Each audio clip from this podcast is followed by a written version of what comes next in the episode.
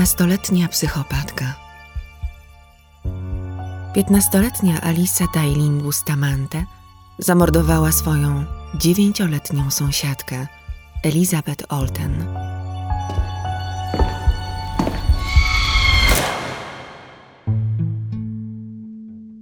Alisę i jej troje młodszego rodzeństwa, siostrę i braci bliźniaków, wychowywali od 2002 roku dziadkowie Gary i Karen Brook. Jej matka, Michelle, uzależniona od narkotyków i alkoholu, siedziała w więzieniu. Ojciec, Cesar, odsiadywał wyrok za napaść. Odkąd zniknęli jej rodzice, Alisa dorastała w domu pełnym miłości. Dziadkowie zapewnili wnukom odpowiednie warunki do życia i rozwoju. Rodzina przeniosła się z Kalifornii i zamieszkała na spokojnej prowincji St. Martins w stanie Missouri. Dziewczynka uczyła się dobrze i uczestniczyła w wielu zajęciach dla młodzieży w kościele Jezusa Chrystusa Świętych w dniach ostatnich. Szczupła, atrakcyjna nastolatka nie miała problemów z rówieśnikami. Swoje prawdziwe oblicze pokazywała jedynie w social mediach. Na swoich profilach na YouTubie, Facebooku i MySpace publikowała mroczne posty. W opisie swojej osoby – podawała szokujące hobby: okaleczanie oraz zabijanie ludzi. W 2008 roku 14-letnia Alisa zamieściła na YouTubie wideo, na którym było widać, że celowo porażała się prądem elektrycznym w pobliżu swojego domu, a następnie namawiała dwóch młodszych braci, by zrobili to samo. W wieku 11 lat próbowała się powiesić jak wyglądała ta próba? Nie wiemy. Opowiedziała o niej jedynie przyjaciółce z klasy. Około 2007 roku trzynastoletnia Alisa podjęła kolejną próbę samobójczą. Połknęła zawartość dużej butelki telenolu, po czym nacięła skórę kilkaset razy. Na ramionach wycięła słowa nienawiść i ból. Nieprzytomną nastolatkę znalazła babcia, która natychmiast wezwała pomoc. Odratowano ją po płukaniu żołądka. Została zatrzymana na 10 dni w szpitalu psychiatrycznym. Od tamtego czasu była pod kontrolą Pathways Community Behavioral Healthcare w Jefferson City. Przepisano jej prozak na depresję, wspierano doraźnie w zakresie wahań nastroju i samookaleczeń. W szkole nie było jej około trzech miesięcy. Po powrocie dziewczyna chwaliła się bliznami pokazywała najbliższej koleżance nacięcia na nadgarstkach. Jednak nic nie wskazywało, że zaplanowała rzecz straszną, z zimną krwią i jak to ujęła, dreszczykiem emocji. Środa, 21 października 2009 roku. St. Martins w stanie Missouri.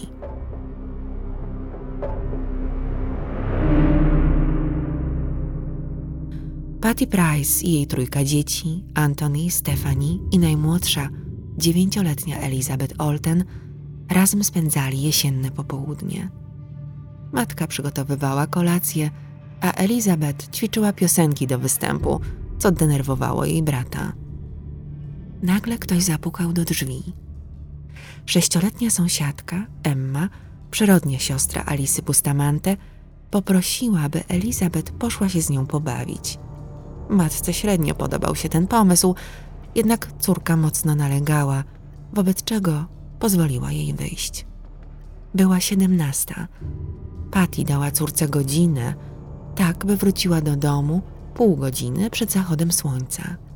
To ważne, bo mała bardzo bała się ciemności – a żeby wrócić do domu od koleżanki, musiała przejść przez mały, gęsty lasek.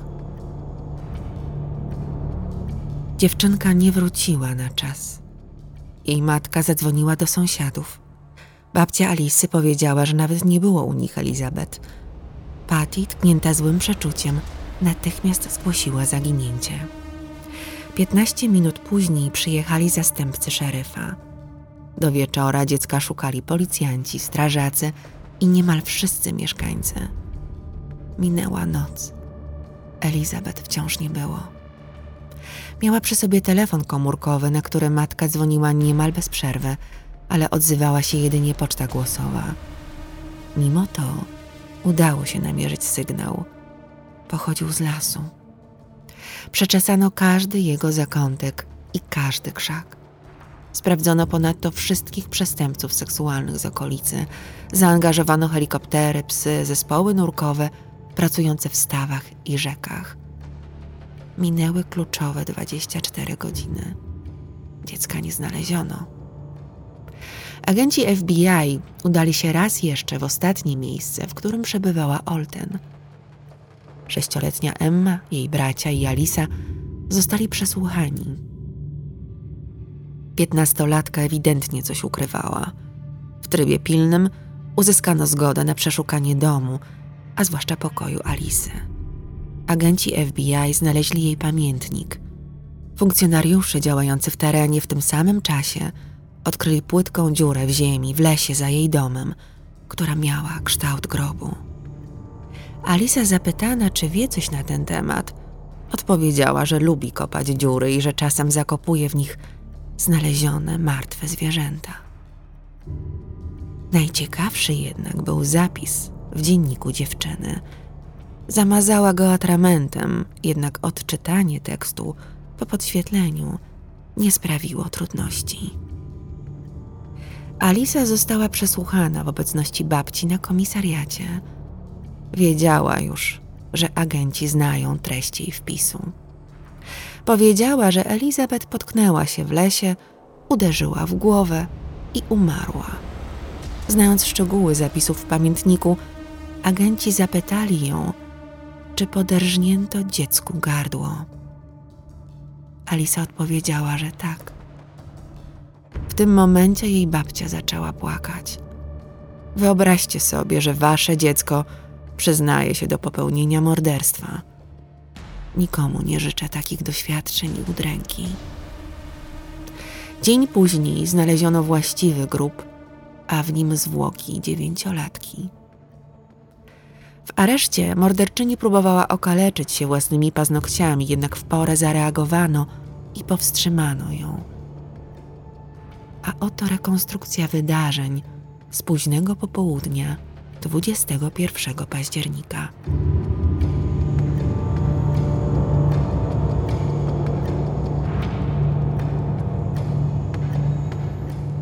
Alisa wysłała młodszą siostrę Emmę po Elizabeth.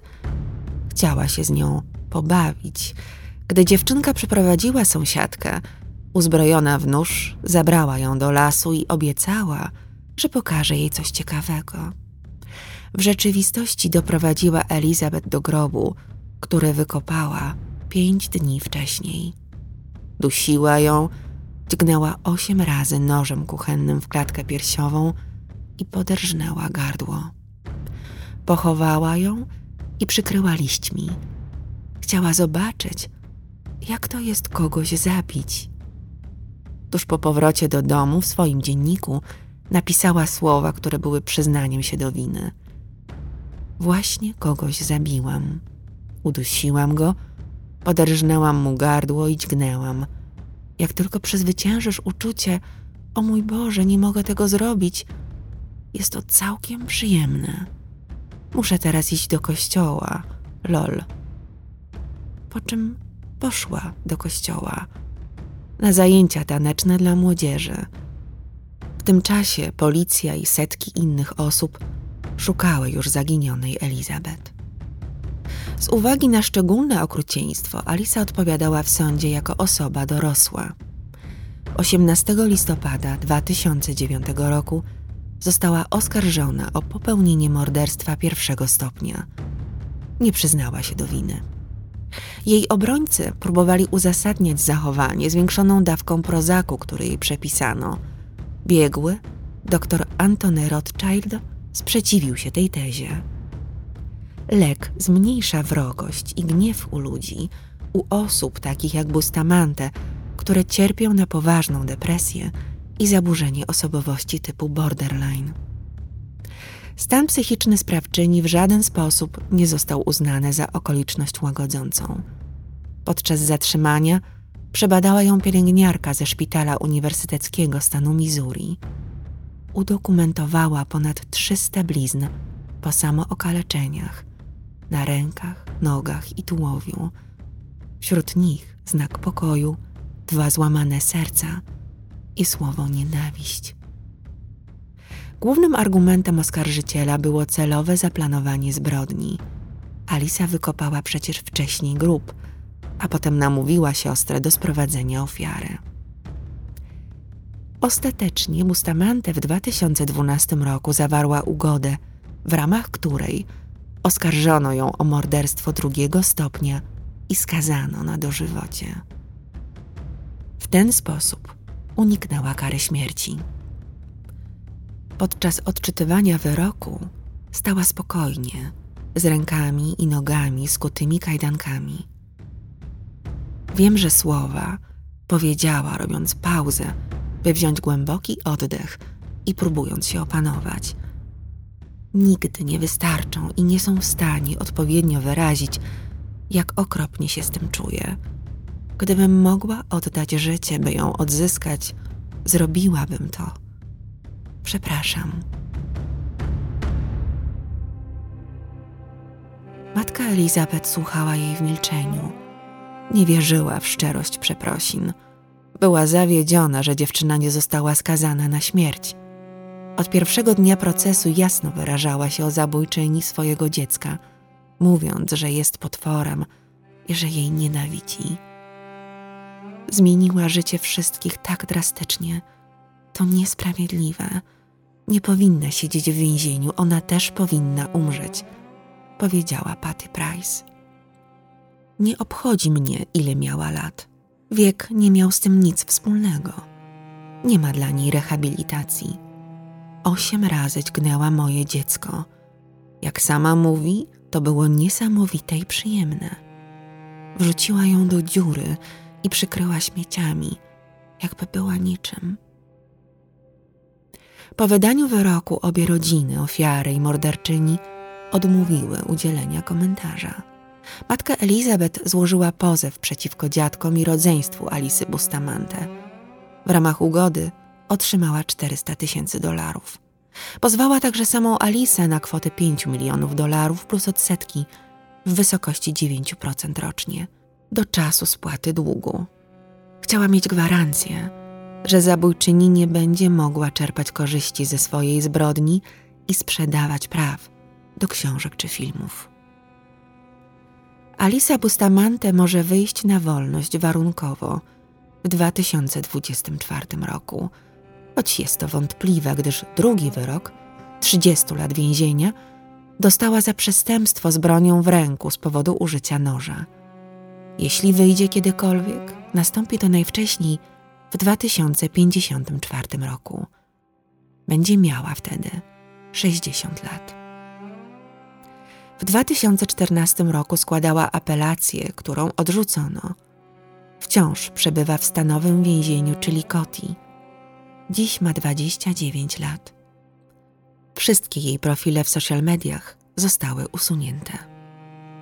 Niestety nie wiem, jak na jej zbrodnie zareagowali biologiczni rodzice, z którymi nie miała od długiego czasu kontaktu. Jej ojciec w tej historii pojawił się dwa razy. Po raz pierwszy – gdy agenci FBI znaleźli w pokoju Alisy przyczepione listy i kartki od niego, wysłane z więzienia. Drugi raz, gdy stanął przed sądem jako świadek obrony i opowiedział o życiu przestępczym swoim i matki Alisy oraz o chorobach psychicznych dręczących członków jego rodziny. Zbrodnia Bustamante nie przejdzie do historii kryminalistyki i kryminologii – jest niestety jedną z wielu coraz częściej popełnianych przez młodych sprawców. Motywy tych morderstw są banalne, wynikają często z ciekawości, złośliwości czy bezduszności, a mordercami wcale nie są zaniedbane emocjonalnie dzieci z tak zwanych patologicznych rodzin. Zupełnie inna historia nieletniej morderczyni – do dziś pozostaje jedną z najsłynniejszych i najbardziej wstrząsających. Przed Wami Mary Flora Bell z Newcastle upon Tyne. Jak została wychowana niedoszła seryjna morderczyni? Urodziła się 26 maja 1957 roku. Jej matka, 17-letnia wówczas Elizabeth Betty Bell, była prostytutką. Mary była jej drugim dzieckiem. Dziewczynka za swojego ojca uważała Billiego Bella, który poślubił Betty krótko po jej narodzinach. Dorastała w dzielnicy, w której przestępczość i przemoc domowa były na porządku dziennym. Matka podrzucała ją do krewnych i znajomych, a nawet do obcych ludzi. Rodzice nie zapewnili jej bezpiecznego, stabilnego domu. Wiecznie ich nie było. Betty pracowała na ulicy w Glasgow. Bezrobotny Billy utrzymywał się z kradzieży. W końcu został aresztowany za napad z bronią w ręku. Dla młodej matki Mary była jedynie utrapieniem. Nienawidziła jej od pierwszej chwili po porodzie. Kilka razy próbowała doprowadzić do śmierci córki. Wypadki przydarzały się dziewczynce tylko wtedy, gdy pozostawała pod opieką Betty. Kobieta upuściła ją z okna na pierwszym piętrze. Innym razem nakarmiła tabletkami nasennymi. Mary twierdziła później, że stręczyła ją mężczyznom od piątego roku życia. Betty pracowała jako dominatrix i oferowała ciało córki do seksu sadomasochistycznego. Raz sprzedała Mary obcej kobiecie, która nie mogła mieć dzieci. Dziecko odzyskała starsza siostra Betty.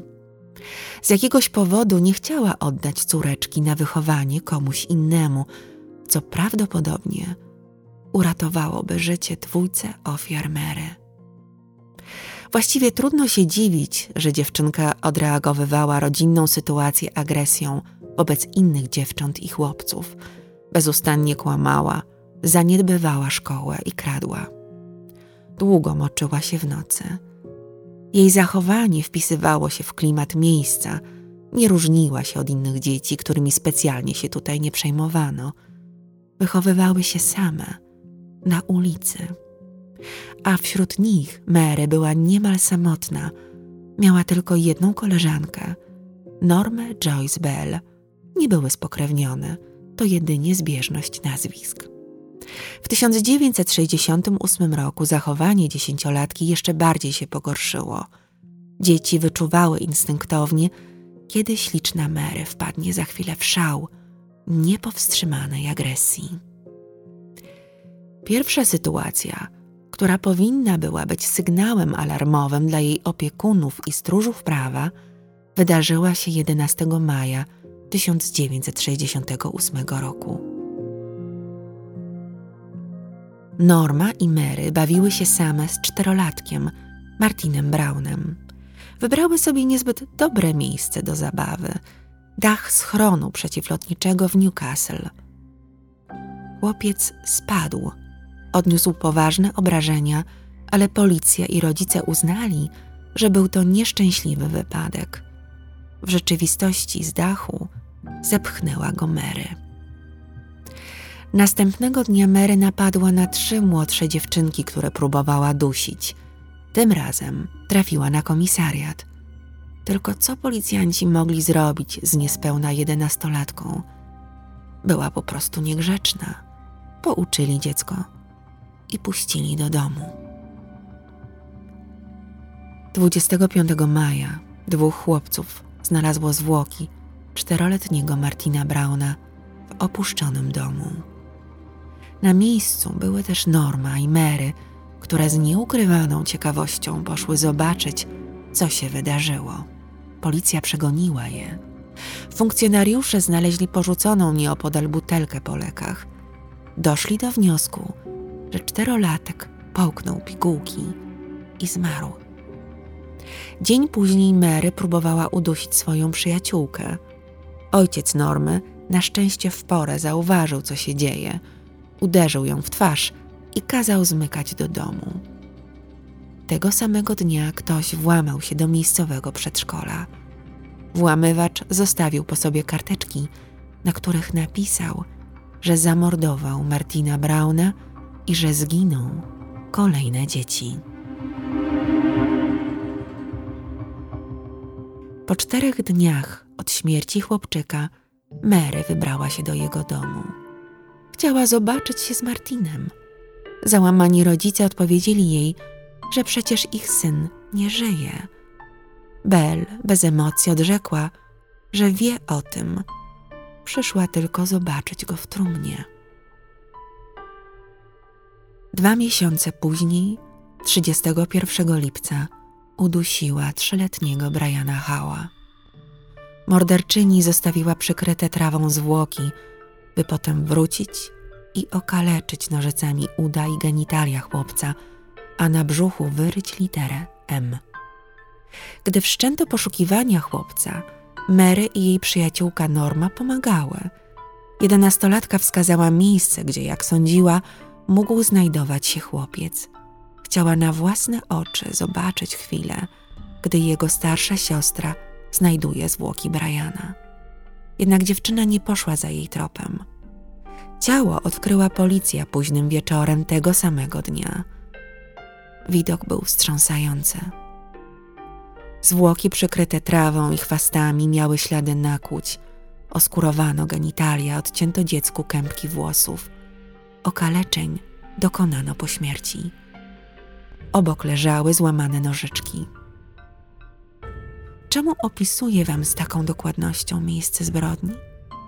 Bardzo chcę, byście uświadomili sobie, że zło nie jest atrakcyjne, nie jest fascynujące, a w zderzeniu z wiekiem sprawczyni powinno uczulić, że nawet dzieci potrafią dokonać zbrodni, która wygląda na makabryczne dzieło dorosłego.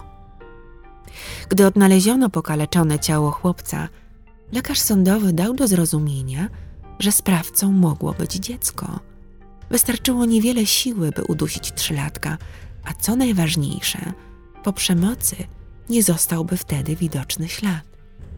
Właśnie dlatego rozmawiano z tyloma miejscowymi dzieciakami w wieku od 3 do 15 lat. Przesłuchano setki dzieci. Tylko dwie dziewczynki zachowywały się podejrzanie. Trzynastoletnia Norma Joyce Bell i Mary Flora Bell. Mary opowiadała, że widziała Briana z pewnym ośmiolatkiem, który znęcał się nad maluchem. Wskazany przez nią chłopak miał alibi, a Mary wyszła na kłamczuchę.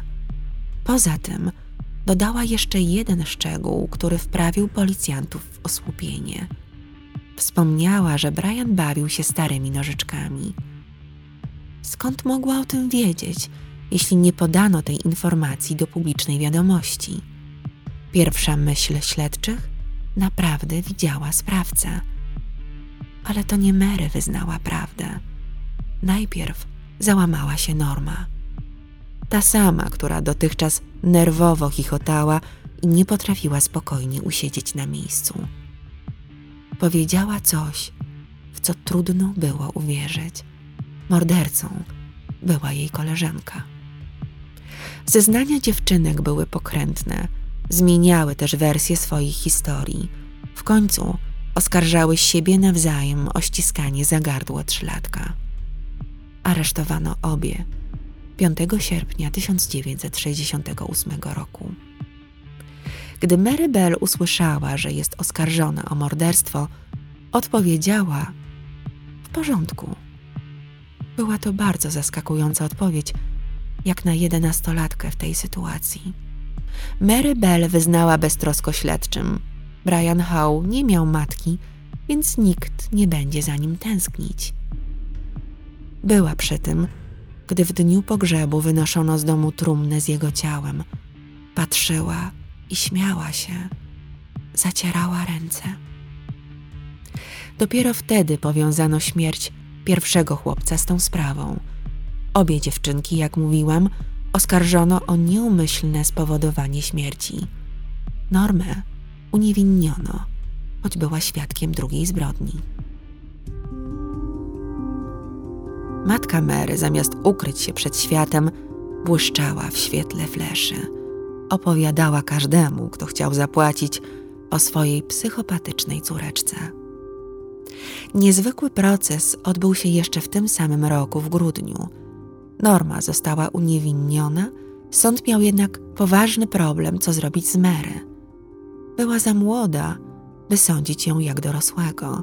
Z drugiej strony popełniła zbrodnię z premedytacją i zachowywała się w sposób, który jeżył włosy na głowie, zero skruchy, nerwów czy płaczu. Doskonale opanowana i pewna siebie dziewczynka robiła piorunujące wrażenie. Mary Bell absolutnie nie przejawiała żadnych ludzkich uczuć. Była inteligentna i potrafiła umiejętnie manipulować dorosłymi. Zdiagnozowana przez biegłych specjalistów psychopatia stała się dowodem zmniejszonej odpowiedzialności. 17 grudnia uznano ją winną nieumyślnego spowodowania śmierci i skazano na zatrzymanie na czas nieokreślony. Wylądowała w zakładzie poprawczym dla chłopców.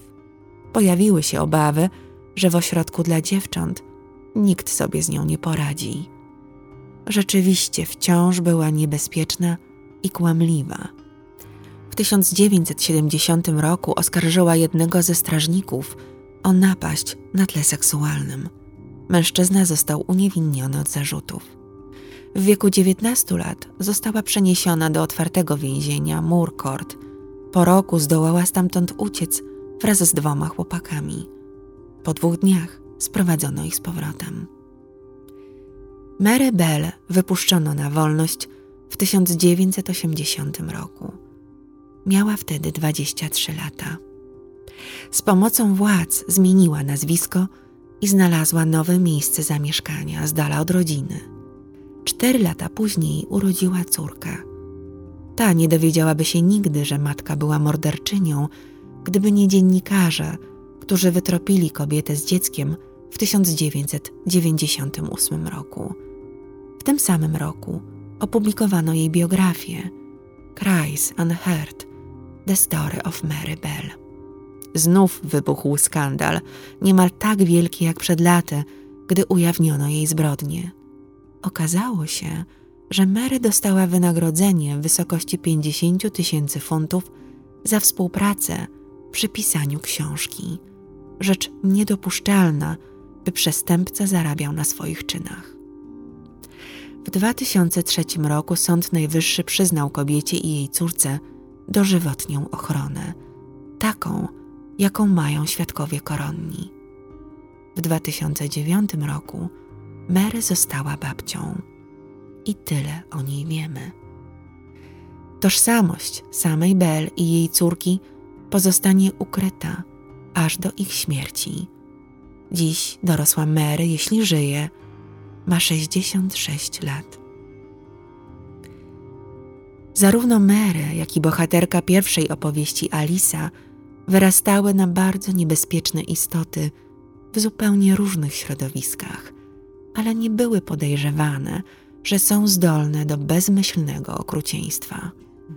Co zatem powoduje, że jesteśmy bardziej wyczuleni i ostrożniejsi? Otóż wystarczy, że młody człowiek pochodzi z otoczenia, które wydaje nam się problematyczne, albo ma inny kolor skóry. Posłuchajcie.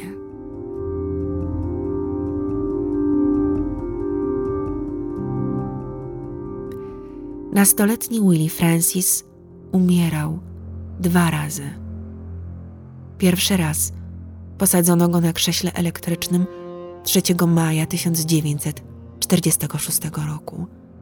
Przeżył. Był to pierwszy znany oficjalnie przypadek takiej makabrycznej sytuacji. Świadkowie zeznali, że w trakcie egzekucji słychać było krzyk siedemnastolatka dochodzący z zaskórzanej maski. Zdejmijcie to, zdejmijcie to, dajcie mi odetchnąć. Gdy włączono prąd, jego ciało przeszyły miliony igieł. Podskakiwał wraz z krzesłem. Grusom Gertie, jak pieszczotliwie mówiono o egzemplarzu krzesła elektrycznego w Luizjanie, została niewłaściwie skalibrowana przez pijanego więziennego strażnika. Obecny przy egzekucji policjant również był pijany. Przenośnego krzesła używano od 1941 roku. Dotychczas nigdy nie zawiodło. Sąd w Luizjanie skazał Francisa na śmierć za zamordowanie swojego pracodawcy. Było mało prawdopodobne, że 53-letni Andrew Thomas, właściciel apteki w St. Martinville, zginął z ręki chłopaka, ale sędziowie nie wdawali się w szczegółowe śledztwo. Thomas został zastrzelony z bliskiej odległości, kilka metrów od własnego domu w listopadzie 1944 roku. Sprawa pozostawała nierozwiązana przez dziewięć miesięcy. Schwytano Williego 240 kilometrów od miejsca zbrodni w Teksasie i od razu oskarżono o morderstwo. Podobno miał przy sobie portfel ofiary i to była główna poszlaka, zresztą niepotwierdzona w trakcie pobieżnego śledztwa.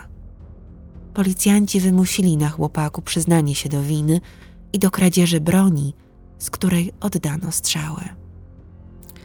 Broń, której użył zabójca, znaleziono porzuconą niedaleko miejsca zbrodni. Należała do zastępcy miejscowego szeryfa, który już kiedyś groził śmiercią aptekarzowi.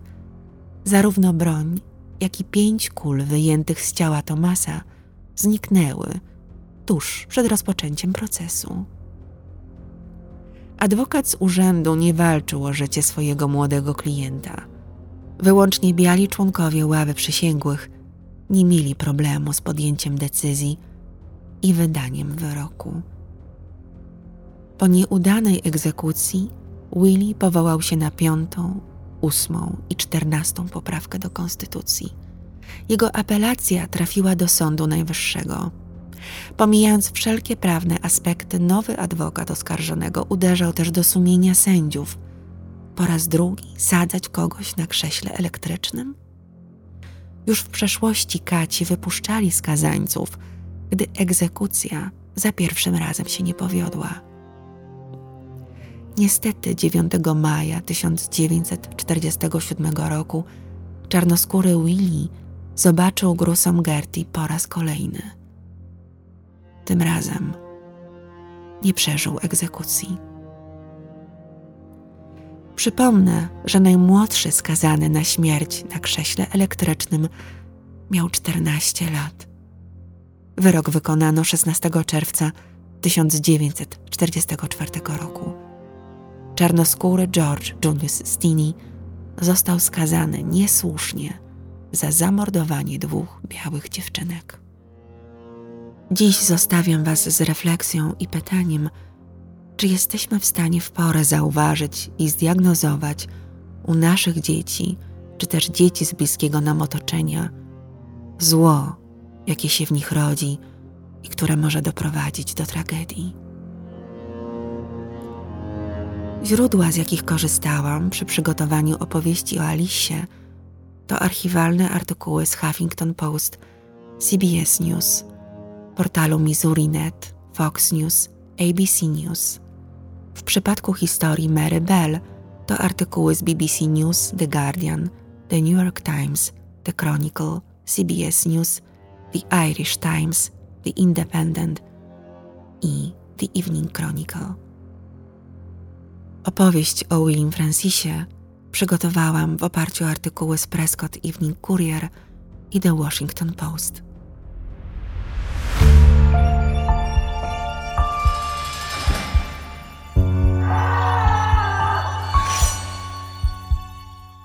Do usłyszenia i do zobaczenia w moim worku kości w Warszawie przy ulicy Bagatela 10.